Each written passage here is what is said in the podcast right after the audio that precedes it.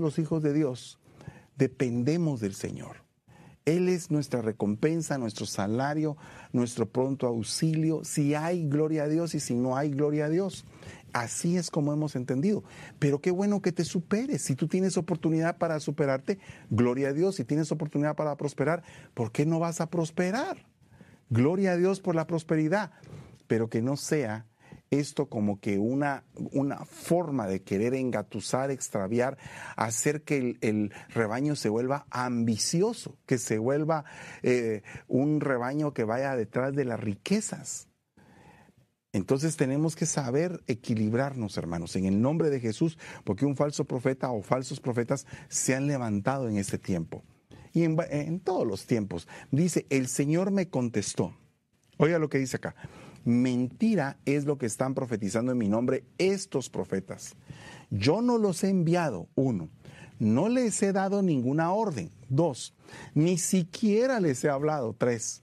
Lo que les están profetizando son visiones engañosas, adivinaciones vanas, delirios de su propia imaginación.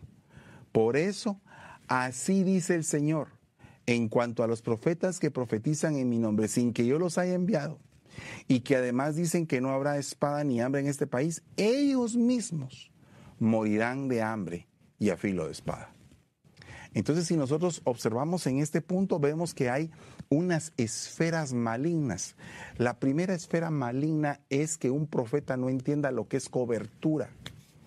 Esa es la primera esfera maligna, que un profeta no, no considere o no capture la bendición que es estar cubierto, que es tener alguien que le dirija.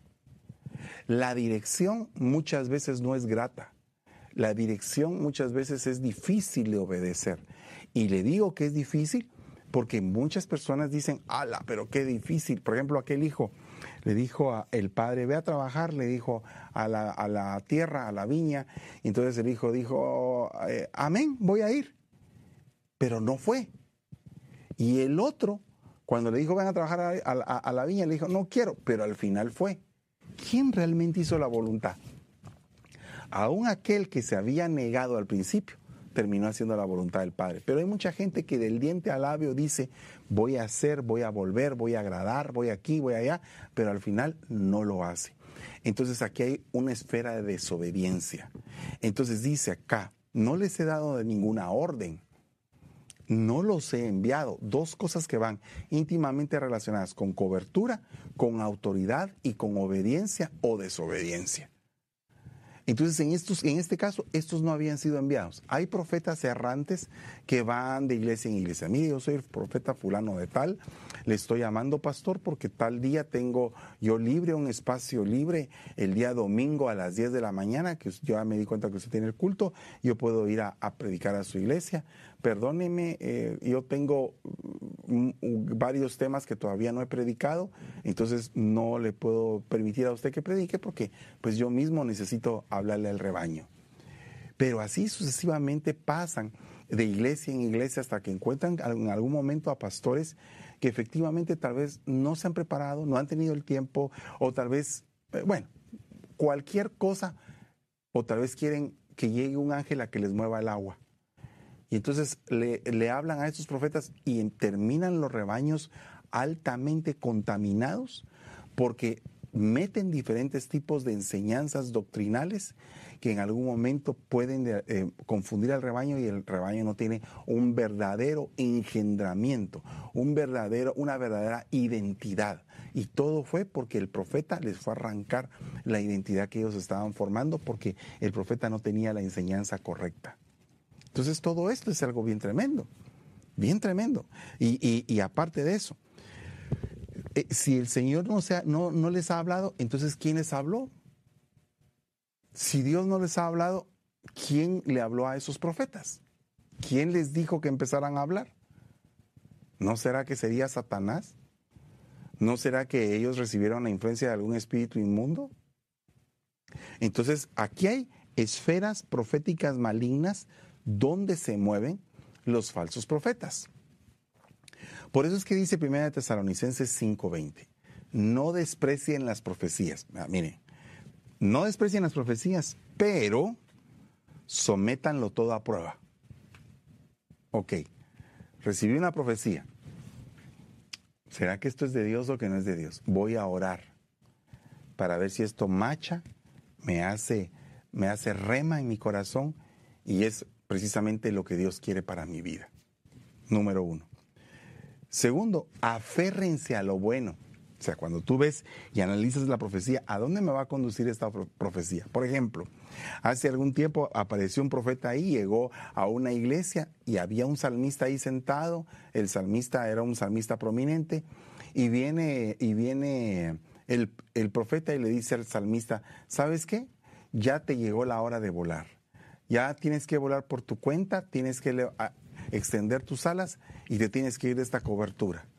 Y el salmista le hace caso y se sale de su cobertura.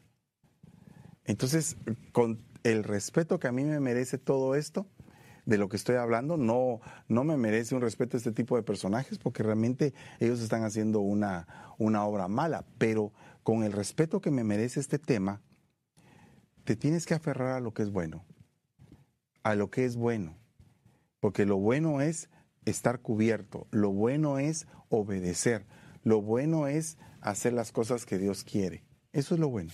Y eso es tu seguridad y tu caminar. Entonces fíjese que acá hay un ejemplo de esto, de alguien que menospreció las profecías. Y vea lo que dice Jeremías 36, 22, se lo voy a leer todo.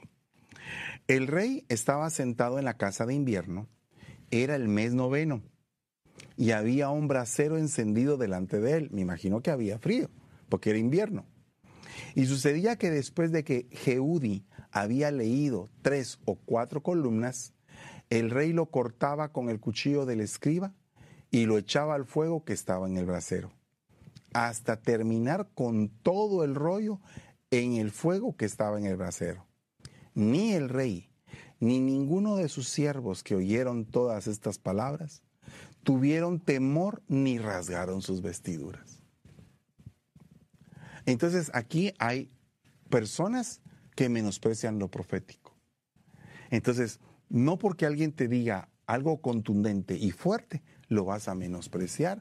Al contrario, cuando alguien te profetiza algo así, tú tienes que ir a tu interior y decirle, Señor, por favor, si esto es tuyo, por favor que no acontezca, ten misericordia de mí.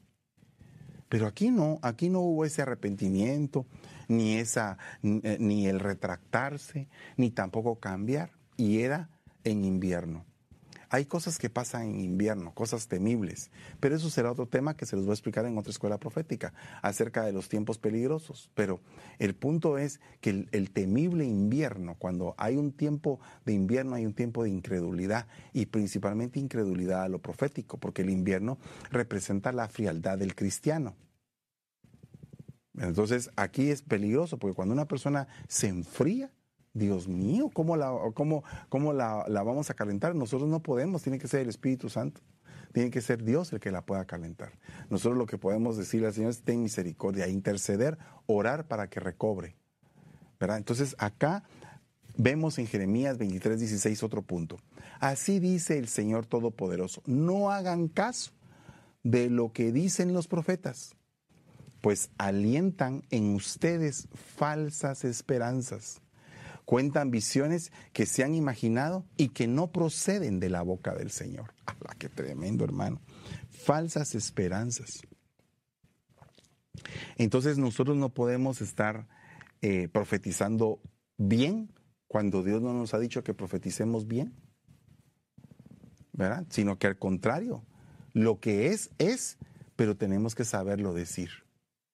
Porque también el profeta Natán, cuando David había pecado, fue a contarle una historia para que David discerniera en esa historia qué juicio era lo que le tocaba y él mismo se declaró su propio juicio. Entonces nosotros tenemos que saber cómo poder trasladar el mensaje del Señor. Tenemos que pedirle al Señor cuando hemos recibido algo de Él y es algo muy delicado, pues tenemos que someterlo bajo autoridad. En algún momento me encontré con una persona que se había divorciado y ya se había casado casi que con otra persona. Y llega una persona eh, pseudo profeta que le dice, ¿sabe qué? Usted va a volver con, su con la persona anterior. ¿Cómo así? Son cosas que no se deben de decir. Hay que ponerlas primero bajo autoridad, y entonces así sabremos si esto procede o no procede, o si debemos de esperar y silenciarnos nuestra boca. Me parece bien interesante que dice, mm, sella esto, esto no lo tienes que decir ahorita, esto no lo tienes que escribir, séllalo hasta el tiempo que te voy a decir. hay cosas que se deben de sellar, hay cosas, hay palabra que se debe de recibir y que no es solamente de que eh, eh, la recibo y la tengo que dar, no, tengo que meditar. Y si la palabra está delicada, tengo que someterla bajo autoridad. Bueno, si no, se puede crear una falsa esperanza. Es delicado esto. Falsas esperanzas. Son dos palabras aquí. Jabal Jasón. Jabal significa ser vano, ¿verdad? Es descarriarse o envanecerse. Eso significa. Y Jasón significa oráculo o profecía es una profecía que te hace descarriarte, falsas esperanzas. Esa palabra falsa, falso, eh, aparece en Job 27:12 y vea lo que dice acá. He aquí que todos vosotros os habéis visto, ¿por qué pues os habéis hecho tan enteramente vanos? Entonces, la persona vana cada vez le da menos importancia a lo que de verdad tiene importancia. Se va detrás de vanidades. Entonces, una persona vana es la que a lo importante, a lo que verdaderamente tiene una razón, no le da la importancia adecuada. Y a lo que no la tiene, ahí se la da. Por otra parte dice Oseas 12:10, y he hablado a los profetas y aumenté la profecía y por medio de, la, de los profetas usé parábolas. Entonces acá dice, y he hablado a los profetas y aumenté la profecía y por medio de ellos usé parábolas. Pero ¿por qué se utiliza una parábola? Eh, una parábola viene a ser eh, una historia o algo que em, ejemplifica otra cosa, que, que tiene un trasfondo más profundo. Eh, por ejemplo, la parábola del sembrador. El sembrador salió a sembrar. Parte de la semilla cayó junto al camino, otra en pedregales, otra entre espinos. La otra cayó en buena tierra, a 30, 60 y 90, a 100, perdón. Entonces aquí podemos ver que una parábola se está explicando algo, pero tiene un trasfondo profundo que sirve para aquellos que tienen revelación y que pueden descubrir ese secreto de esa parábola. Por eso es que le dice el Señor a todos, le dice, a ustedes les voy a explicar las parábolas, a ustedes les he explicado los secretos, los misterios del reino, a los otros se les habla en parábolas. ¿Para qué? Para que viendo no vean y para que oyendo no entiendan. ¿Y por qué pasa eso? Porque es la parábola se da con el propósito de que alguien que tenga la llave de la revelación pueda descubrir lo delicioso que está escondido ahí. Entonces, esa persona que tiene la llave solamente puede ser los discípulos. Y para ser discípulos se necesita doctrina. Entonces, ¿quiénes son los más manipulables cuando salen falsas profecías? Los que no tienen doctrina. Yo estoy contra los profetas, dice Jeremías 23:31, que sueltan la lengua y hablan por hablar. Imagínense qué tremendo esto. Afirma el Señor, yo estoy contra los profetas que cuentan sueños mentirosos y que al contarlos hacen que mi pueblo se extravíe con sus mentiras y sus presunciones, afirma el Señor. Yo no los he enviado ni les he dado ninguna orden. No son son del todo inútiles para este pueblo, afirma el Señor. Aquí hay otro problema que tienen los profetas. Hay que dominar y ministrar la lengua. Son dos cosas que un profeta verdadero de Dios tiene que hacer. Ministrarse su lengua. Y, y, otra cosa, dominarla. Porque puede ser que vea algo él o ella en algún punto y no lo tenga que decir, sino que lo tenga que analizar no tenga que guardarlo en su corazón. No todo hay que abrir la boca. Dice, entonces dije, ay de mí, porque perdido estoy, pues soy hombre de labios inmundos y en medio de un pueblo de labios inmundos habito, porque han visto mis ojos al rey y el Señor de los ejércitos. Entonces voló a mí uno de los serafines con un carbón encendido en su mano que había tomado del altar con las tenazas, y con él tocó mi boca y dijo, he aquí estoy tocando tus labios, y es quitada tu iniquidad y perdonado tu pecado. El profeta Isaías, con el respeto que él me merece, ¿en dónde tenía el problema? En la lengua, en la boca, tenía labios inmundos. Entonces él mismo dice, oh, tengo problema de boca y, y voy a profetizar y voy a profetizar lo santo, tengo que ser limpiado. Entonces dice, ay de mí. Fíjese que ese ay no lo dijo Dios. Ay de los profetas no lo dijo Dios, sino que él mismo se hizo su propio ay. Ay de mí, porque estoy en esta condición. Entonces yo creo que el verdadero profeta de Dios tiene un espíritu de arrepentimiento que siempre lo anda acompañando y siempre está pendiente de pedirle al Señor misericordia por él. Primero por él, porque si no presenta misericordia por él, ¿cómo va a poder en algún momento profetizar adecuadamente? De ahí tenemos que Santiago 3.6 dice, y la lengua es un fuego, un mundo de iniquidad. La lengua está puesta entre nuestros miembros, la cual contamina todo el cuerpo. Es encendida por el infierno e inflama el curso de nuestra vida. Pero ningún hombre puede domar la lengua. Es un mal turbulento y lleno de veneno mortal. Dice, ningún hombre puede domar la lengua. Eso significa ningún hombre. Ningún hombre es ningún hombre. Nadie.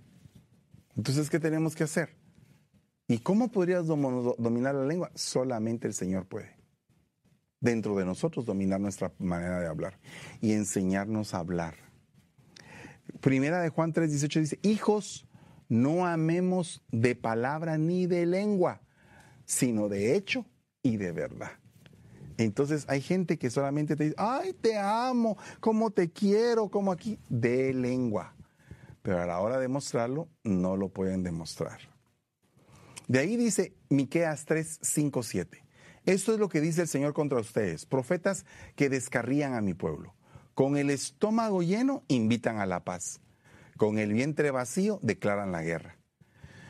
Por tanto, tendrán noches sin visiones, oscuridad sin presagios, el sol se ocultará de estos profetas, el día se les volverá tinieblas, los videntes quedarán en vergüenza, los adivinos serán humillados, Dios les tapará la boca, pues no les dará respuesta.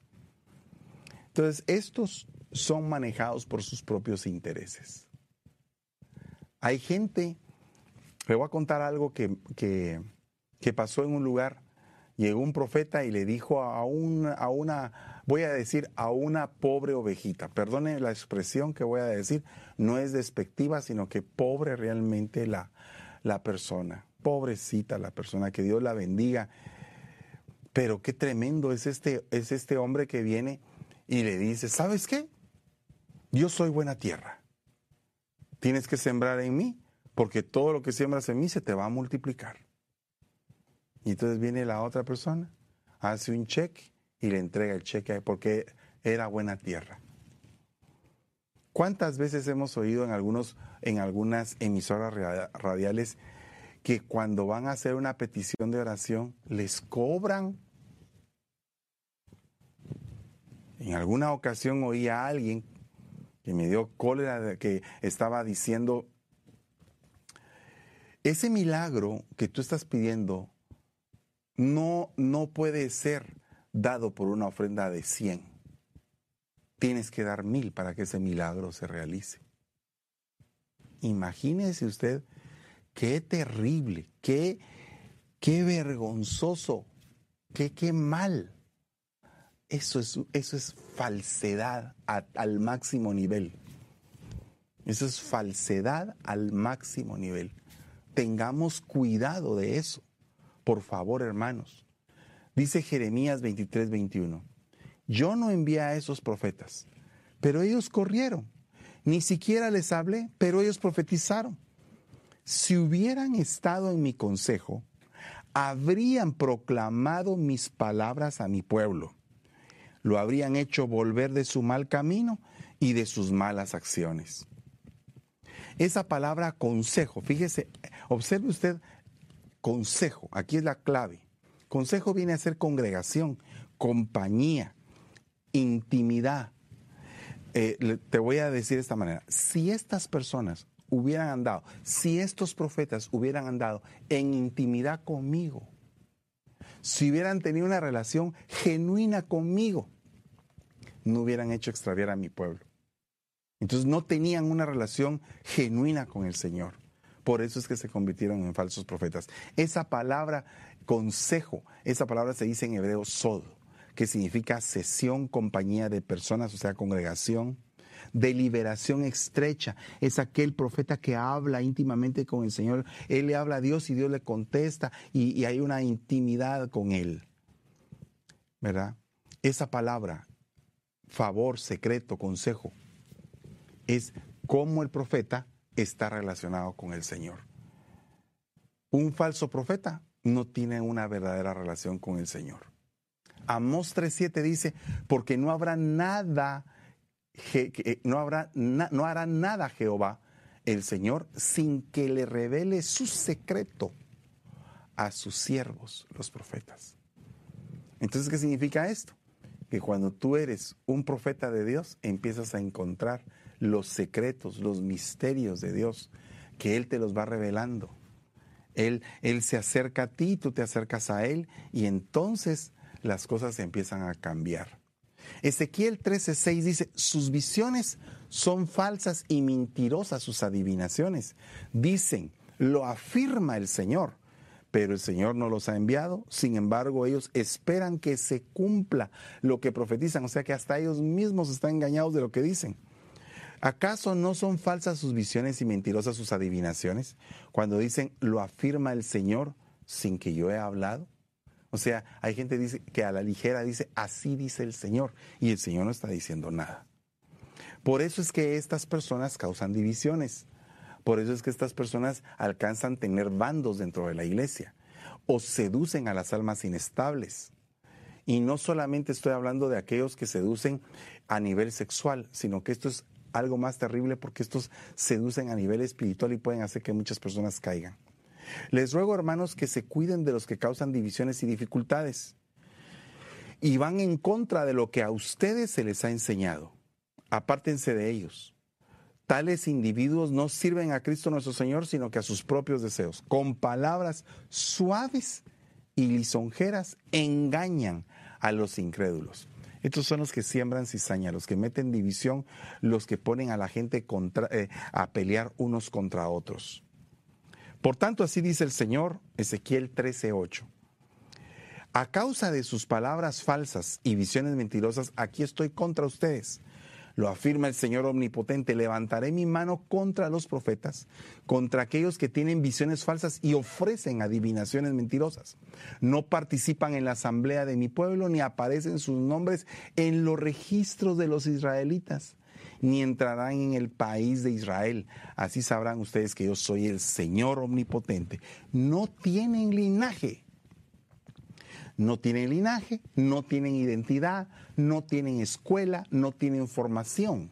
Cuando me refiero a una escuela profética, y con esto quiero terminar, es que Elías tenía como alumno a Eliseo. Y Eliseo tenía como alumno a Giesi. Moisés tenía como alumno a Josué. Y así sucesivamente. Eh, Daniel fue colocado a la cabeza de todos los magos de Babilonia. Entonces, ¿a qué me refiero con esto, hermanos amados? A que necesitamos tener cabezas que nos enseñen, que nos formen. Cuando el profeta Samuel estaba empezando su ministerio, Elí, que era sacerdote en ese tiempo, no le enseñó mucho a Samuel. Por lo menos así se deja ver en la Biblia.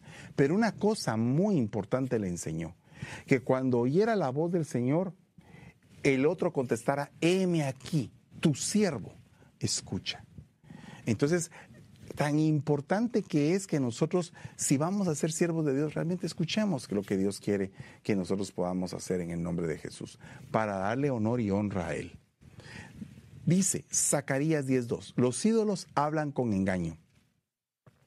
Los adivinos tienen sueños falsos, hablan de visiones engañosas y consuelan con fantasías.